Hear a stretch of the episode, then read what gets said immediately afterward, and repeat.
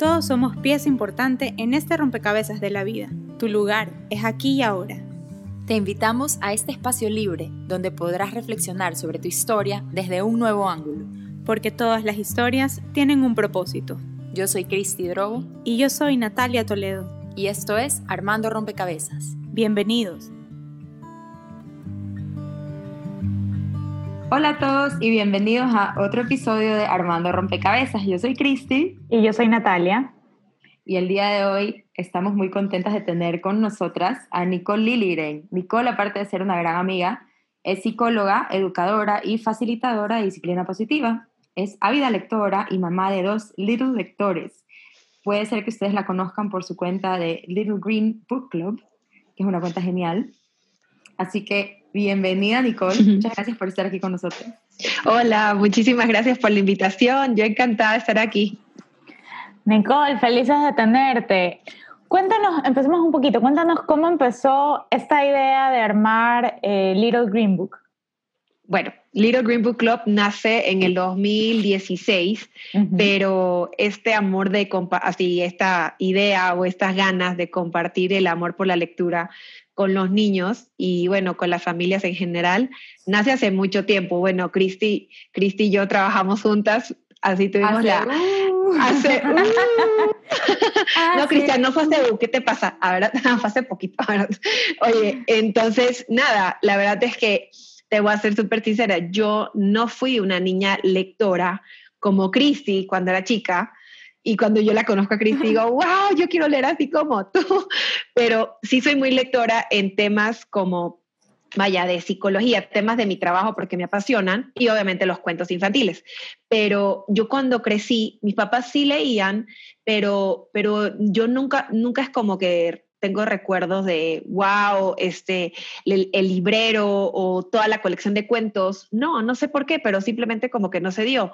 Y yo me enamoro de los cuentos en el momento que empiezo a trabajar con niños. Yo trabajé en una escuela en Guayaquil que se llama el Interamerican Academy. Tenía una biblioteca así hermosa, ni siquiera estaba tan grande, pero estaba hermosa porque además tenía muchísimos cuentos.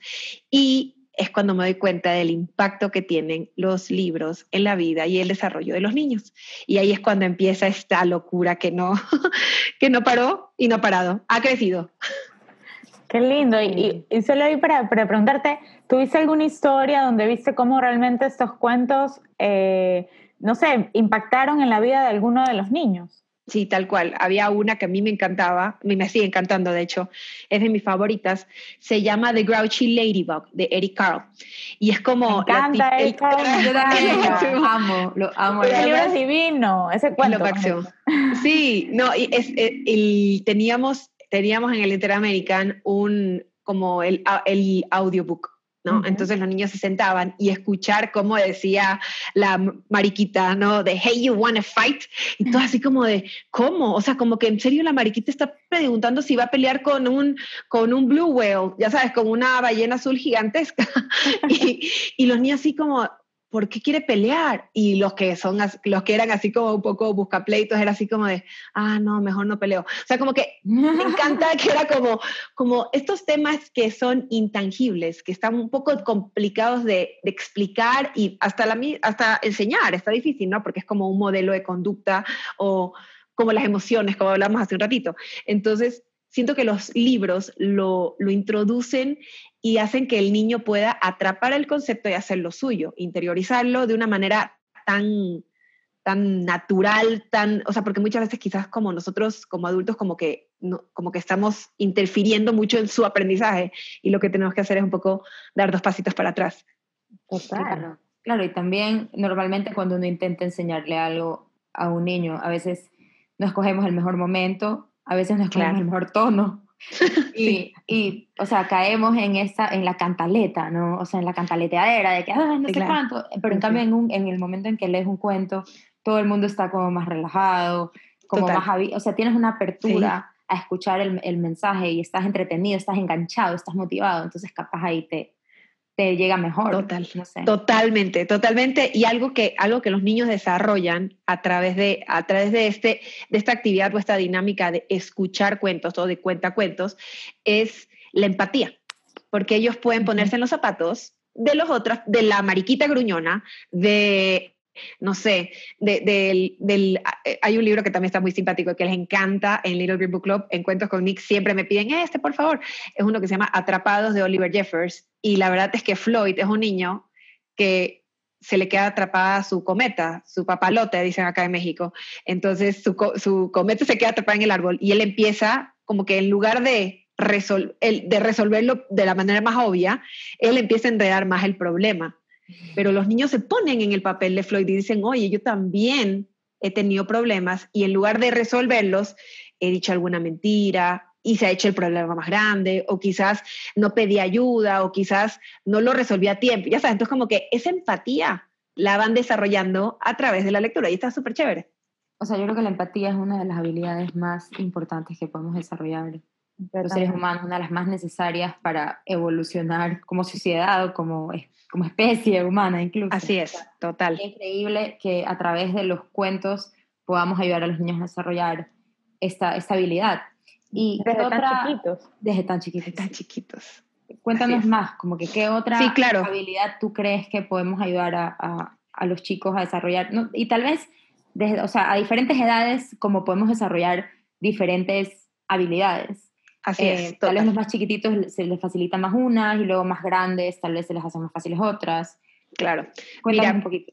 Em, eh, Little Green es Little Green Book Club es como un proyecto que está desde cero hasta los 12, 13 años más o menos enfocado a ese es como, ese es como que nuestro nuestro grupo de libros lectores, ¿no?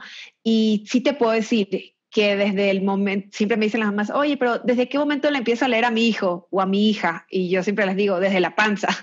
Y se ríen, se ríen, pero es verdad, o sea, porque en el momento, siempre te dicen, oye, háblale a tu panza, y tú así como de que, ¿cómo le hablo a mi panza? Van a pensar que estoy loca, ¿verdad? Pero cada vez que tú lees, pues está escuchando y está escuchando tu tono de voz. Y yo les leía a mis hijos desde que estaban en la panza y la verdad es que ellos empezaron a desarrollar este oído, este oído, vaya, de lector, si lo puedes decir así. Y sí desarrollan ellos desde, la, desde, los primeros, desde los primeros meses, desde los primeros años, el tema de la atención, porque logran ellos a través, a través de su sentido del oído dar, como que enfocarse de, oye, ¿quién me está hablando? ¿Por dónde? Entonces ellos van enfocando, ¿no?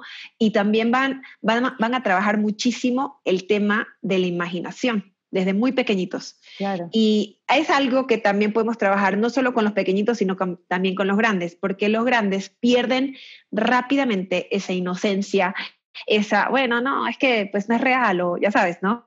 Entonces, como yo siento que entre los 10 y 12 estás están entrando como una preadolescencia y adolescencia ya tal cual a los 12 y pues es un poco complicado para ellos seguir teniendo esa fantasía y esa ilusión y esa imaginación, pero a través de la lectura y a través de los cuentos, pues la puedes mantener viva durante mucho más tiempo y los puede ayudar mucho no solamente en la etapa de la, de la adolescencia, sino también en la etapa adulta, no para mantenerse niños siempre, sino por la creatividad. O sea, como que la tienen muy despierta, ¿no? Em, otra de las cosas que también podemos desarrollar es la resolución de problemas. Me encanta eso porque a partir de los dos años, que son niños que ya te pueden contestar, que ya tienen como un razonamiento quizás un poco más evidente, porque el razonamiento lo tienen desde muy pequeños pero a los dos años ya puedes, ya puedes ver cómo van concretando ideas y van concretando como acciones, ¿no?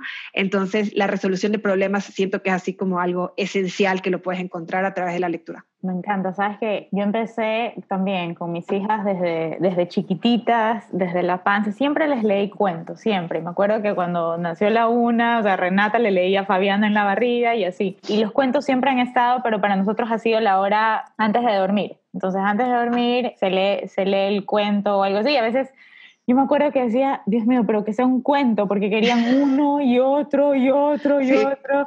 Tal cual. Y la repetición del cuento, porque es el mismo cuento, es por épocas. Entonces, durante, no sé, un mes o dos meses podíamos leer el mismo cuento todos los días, tanto que se lo sabían de memoria y lo repetían y lo repetían. Y a mí me, me encanta porque yo sí siento lo, que lo que tú dices, los cuentos te dan herramientas que a veces tú no sabes cómo, cómo manejar ciertas situaciones, como decía Christy, y los cuentos te dan estas herramientas pues que te facilitan mucho la vida y que ellos puedan comprender ciertos términos que a veces uno no sabe cómo explicar, ¿no? Porque es difícil. Y a través de los cuentos podemos irlos guiando. Y en ese sentido, yo me acuerdo, tenía con mi, bueno, digamos, las dos son de emociones así medio fuertes, pero la más chiquita era, se ponía brava muy rápido, muy, muy rápido. Entonces era una cosa que, que era, era difícil, porque es difícil entrar y, y ya lo hemos hablado también en disciplina positiva, hablarles cuando están, cuando están muy enojados o cuando están en todo el episodio, es muy complicado.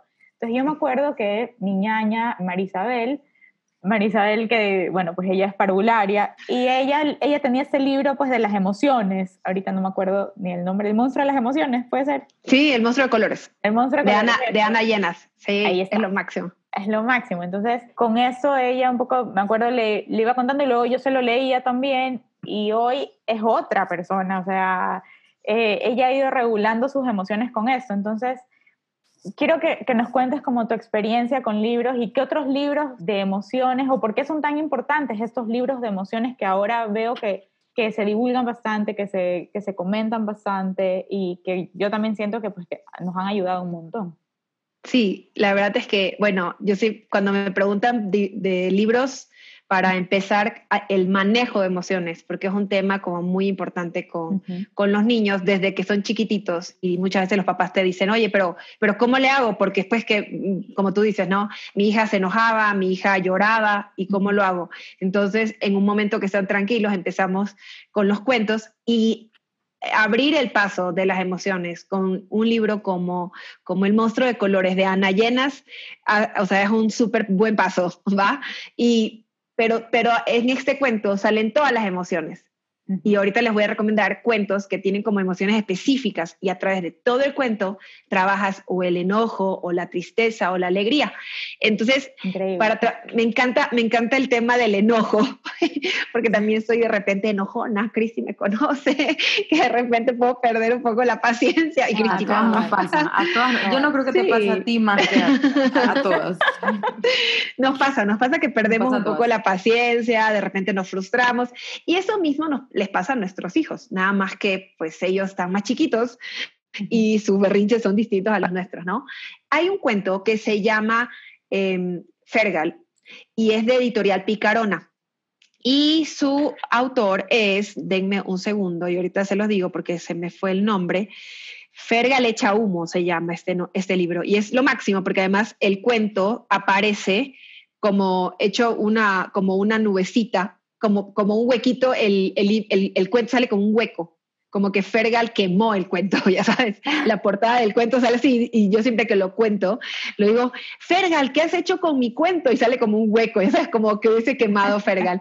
Y Fergal echa humo es de un autor apellido Sterling, Ay, se, los, se los debo, ahorita no lo tengo así como muy fresco, pero Fergal echa humo. Sí, es lo máximo. Eh, de hecho, lo pueden encontrar en Little Green Book Club, en los, en los cuentos Cognic, en, los, en, las, en el canal de Instagram TV están todos los videos y está uno de solo Fergalecha Humo. y a les, vamos a dejar, les vamos a dejar el link a la cuenta de Little Green Book Club para que puedan ir a checar eso. Muchas gracias. Y entonces Fergal lo que hace es que te cuentan que es un dinosaurio, un dragón, perdón, que es como muy simpático, pero cuando se enoja echa humo y quema todo. Entonces Chamusca, ¿qué quieres? la portería, eh, la, ¿cómo? La, no es portería, perdón, pero me sale la mexicanada mucho tiempo viviendo afuera, mucho tiempo No, la portería es como el goalie, este, donde está este, ah, el, arco, el, arco, el, arco, el arco, el arco, perdón, en serio. Este, ah, me sale de repente las mexicanas después de tanto tiempo. Oigan, entonces, chamusca el arco, quema, quema los cupcakes, quema eh, su almuerzo porque le dijeron que no puede, que no puede tener postre si no, si, si no, ya sabes. Entonces, si no come. Y la mamá le dice, porque él, dice, pero mamá, o sea, no es posible, eh, todo el mundo, está, todo el mundo se, se, molestó conmigo. Y ella le dice, bueno, pues quemaste todo, ¿no? Y le enseña, le enseña a que ella se calma contando hasta 10, pero al, al darse cuenta que su, que su, mamá le enseña una técnica o, un, o, una herramienta como para calmarse, se da cuenta que el gato también tiene su técnica, que cuando el gato se enoja, para relajarse y, calmarse, se estira como el gato, ya sabes, este, el, el lobo aúlla, ya sabes, así de au, y, y la liebre corre, y la urraca o el, o, el cuervo no para de hablar. Entonces, está muy simpático porque al final Fergal se da cuenta que su fuego sirve para otras cosas, como para un globo, globo aerostático con sus amigos, ya sabes, y no para quemar cosas. Ese es uno que me fascina. De ahí hay dos de Eva Elant, que también es de editorial Picarona. Y se llama. tener que apuntar todo esto, por favor. Yo se los mando, yo se los mando. están todos en Little, todos los que les estoy mencionando están en Little Green Book Club, así que están así a la orden para todos, para que los puedan ver y, escuchar en Cuentos con Nick. Y súper importante, esto es de Eva Elant, es Manual de la Tristeza, que es una joya, y Manual de la Alegría. Y primero sacaron el Manual de la Tristeza, y en ese manual ella ilustra a la tristeza como que fuera una nubecita de color azul. Y te dice que es súper importante que le abras la puerta de tu casa, porque muchas veces cuando los niños, y cuando yo leí ese libro, así yo quedé así con ojo candy, ya sabes, así de lagrimita, y porque es verdad, porque muchas veces nosotros nos rehusamos o les decimos a los niños que no estén tristes, que no lloren, pero hay muchas veces que, o la mayoría del tiempo que estén tristes, en la mayoría de veces que les ocurra esta emoción, que, que aparezca esta emoción en su vida, pues hay que dejarlos que sientan esa emoción, que la identifiquen, que la trabajen y luego la, tristeza se va y ya. Pero en este cuento en particular te dicen, la tristeza necesita que tú le des un nombre, que tú le hagas compañía, que tú hagas una actividad con tu tristeza, o sea, como que diciéndole, oye, tienes que identificar que, estás triste y si estás triste, no pasa nada. Vamos, vamos a trabajar juntos, junto con la tristeza. Quizás solo necesita dormir con alguien y sale el niño acostado en su camita y la tristeza hecho chiquitito. Está en serio ese cuento hermoso. Me encanta. ahorita que, que dices eso, en verdad es tan, tan importante porque incluso yo aquí hago un mea culpa completo. Yo soy la típica que, que digo, sí, es que hay que ser positiva, hay que enfocarse en lo positivo y hay que o sea, porque es verdad, la vida, la vida es bella y hay que vivirla y disfrutarla, pero existen muchos momentos en los que vamos a sentir tristeza y digamos, negarla o apachurrarla o reprimirla no, no nos hace bien a nadie.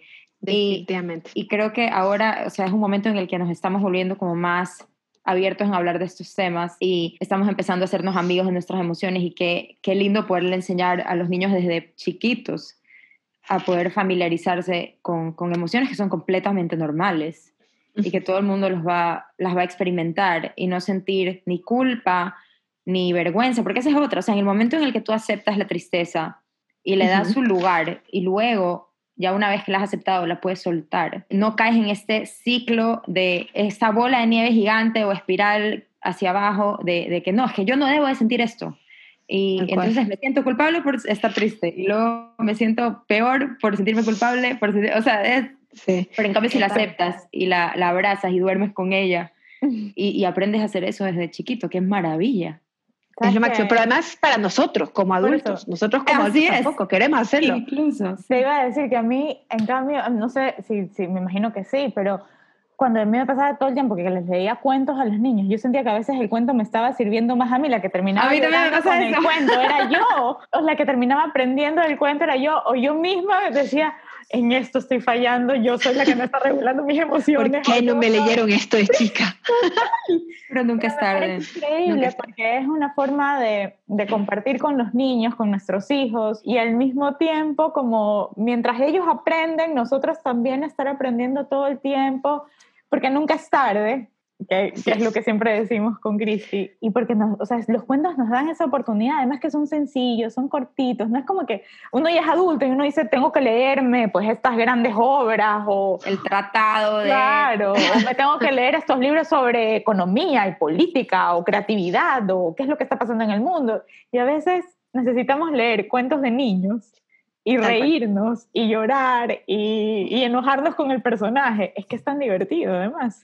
Así es, es lo máximo. La verdad es que los cuentos siento que, además de que te alegran, alegran el día total porque hay cuentos que son muy divertidos, te dejan una huella muy linda. no solamente para tus hijos, como tú decías, Natalia, hace un ratito, oye, siento que me servía para mí. A mí igual me pasa. Y yo creo que a los que nos escuchan, si le leen cuentos a sus hijos, seguro les va a pasar. Es una gran excusa, es una gran excusa. Es una, es una, muy, una muy buena excusa. Oigan, súper importante, esta autora, Eva, Eva Eland, de Editorial Picarona, también tiene su manual de alegría.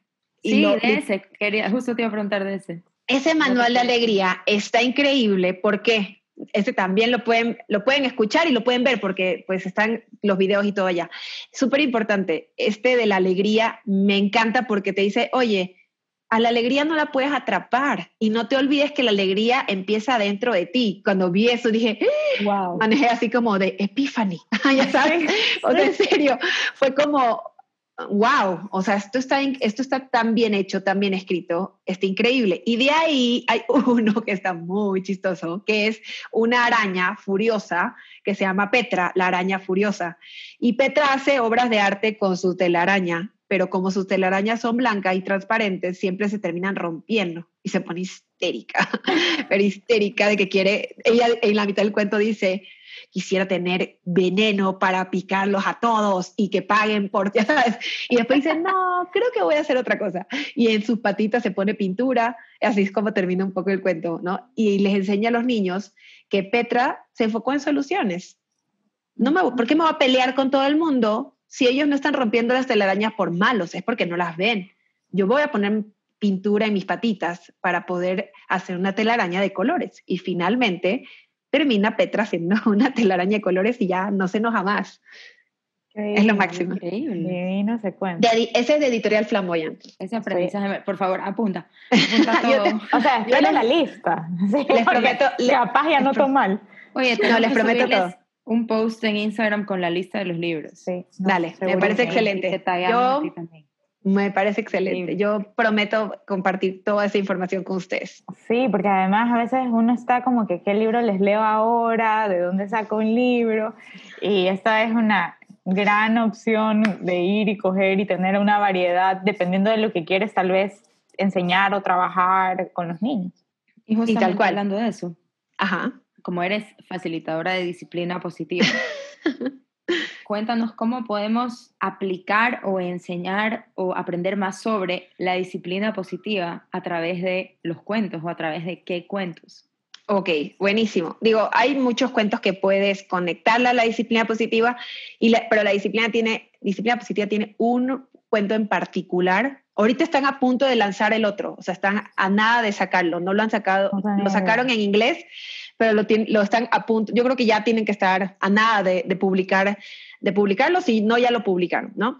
El, el primero que sale es Jared's Cool Out Space y ese es, Jared es un niño que se enoja muchísimo y este Cool Out Space viene siendo el tiempo fuera positivo y nos enseña cómo a través de este espacio, que es una herramienta muy importante en disciplina positiva, para enfriar esas emociones y equilibrarnos, ¿no? No es como de cálmate, cálmate, no, no, no. Oye, y te das cuenta cómo en las ilustraciones, no lo tengo aquí, pero, pero vas viendo cómo en las ilustraciones Jared, su, su, tono rojo así, todo anaranjado de enojo, ya sabes, empieza a, a pues ir calmándose y, y, termina como más como su tono natural, ¿no? Entonces, ese es uno. Este de Petra no tiene nada que ver con disciplina positiva, porque no es como que lo escribieron por allá, pero lo puedes, lo puedes, puedes hacer como que un match maravilloso. El, hay, una, hay una colección que está increíble de Melanie Watt que se llama Ardilla Miedosa, que no sé si lo ubican, se llama Scary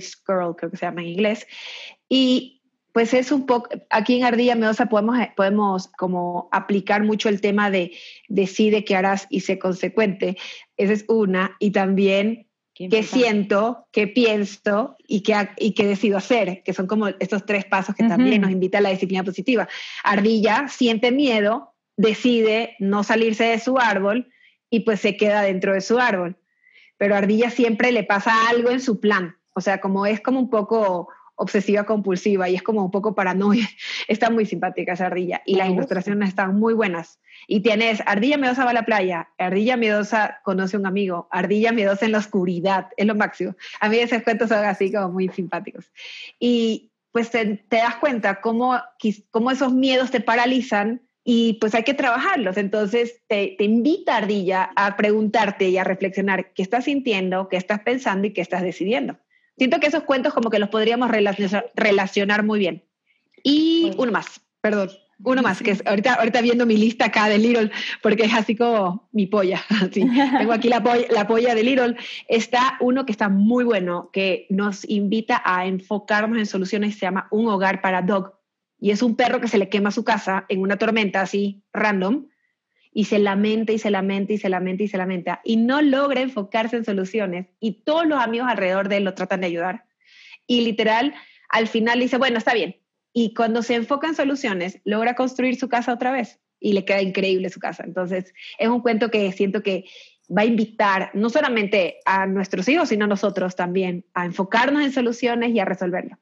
Me encanta esta, esta, selección de cuentos que nos has dado ahorita. Está, pero como para salir corriendo a comprarla.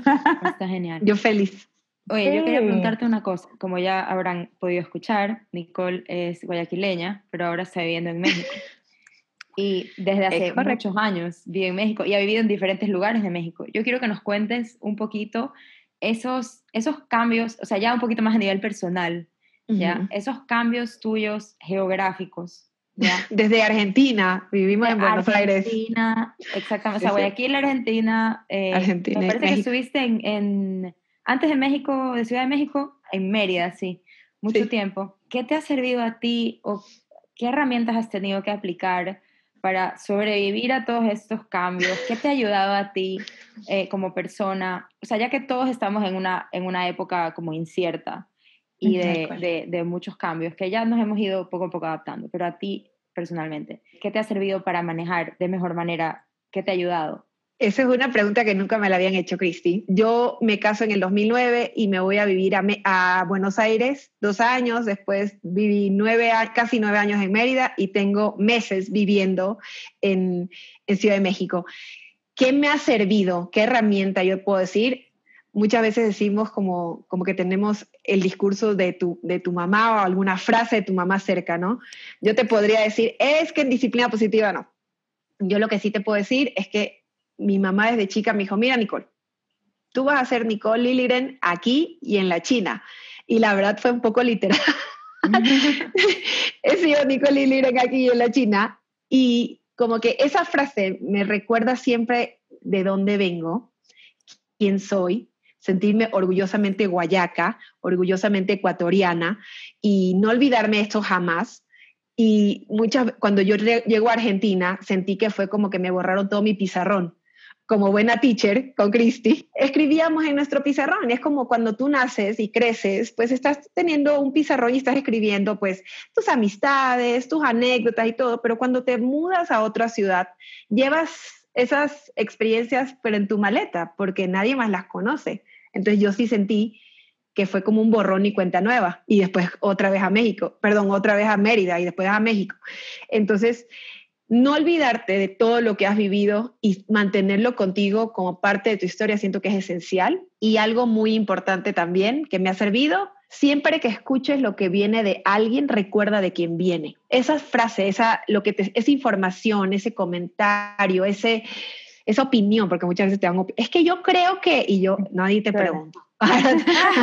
esa opinión, esos opinólogos que están por ahí, ¿no? Pero pero siempre lo que escuches de quién viene, recuerda de quién viene, ¿no? Y eso va a hacer que te ayude a crecer y que tampoco permitas que alguien te lastime. Siento que es como muy importante. Claro, es verdad. Yo, yo creo, sí, 100% que todo lo que nosotros damos es lo que tenemos adentro. O sea, no depende tanto, o sea, si escuchas a una persona decirte un comentario belleza o uno no tan belleza, eh, normalmente no tiene tanto que ver contigo como con la persona que lo dijo, definitivamente. Sí, claro, la percepción que trae esa persona, ¿no? Ella está viendo de sus experiencias, sí. Así es, total, súper. Bueno, y algo súper importante que me ha ayudado es hacer todo con pasión. O sea, meterle mucha eso es algo que te caracteriza, eso es algo que Y se nota en, en, las redes, o sea, yo te conozco de ahora y, y lo veo incluso en, en, los pequeños proyectos o en los grandes proyectos que haces. se ve como las mismas ganas en todo, entonces eso es lindo. La verdad es que cuando tú haces las cosas con pasión, como que siento que como que contagias, ¿no? este, en Mérida tuve la oportunidad de ser tallerista en, en la FILA y que es la Feria Internacional de la Lectura en Yucatán, en los últimos tres, cuatro años. Y la verdad es que yo jamás en la vida pensé verme ahí, ya sabes, pero te, oye, no, ven, y yo, pero es que soy de fuera, no importa, ven, ya sabes, o sea, como que siento que esa, esa, esa, ese drive, ese, ese empuje, esa pasión que, que, uno le puede poner a las cosas o a los proyectos es lo que también te abre las puertas, porque muchas veces te da miedo, ¿no? Ay, chispa, será, no será, pero métele mucha pasión a lo que hagas. Qué bestia, eso es tan importante, en verdad, es tan importante, o sea, hay, hay gente que dice, o sea, el famoso... O sea, es una frase que puede tener una connotación un poco negativa, pero yo le veo el lado positivo, que es fake it till you make it es como que tienes que hacer lo mejor que tú puedas, lo mejor que puedas, así tú no te sientas, tengas esa vocecita en la parte de atrás de tu cabeza diciéndote, pero tú quién te crees para estar haciendo eso? Me ha pasado un montón de veces. Siento que esa vocecita te ha, sí. sí, la he escuchado, sí la he escuchado. Tú solita te, como que te, te boicoteas, ¿ya? Pero no, es como que métele con todas lo mejor que tú puedas, métele todas las ganas del mundo y esa vaina sale porque sale. Creer en ti, creer en ti súper importante, o sea, tienes que creer en ti.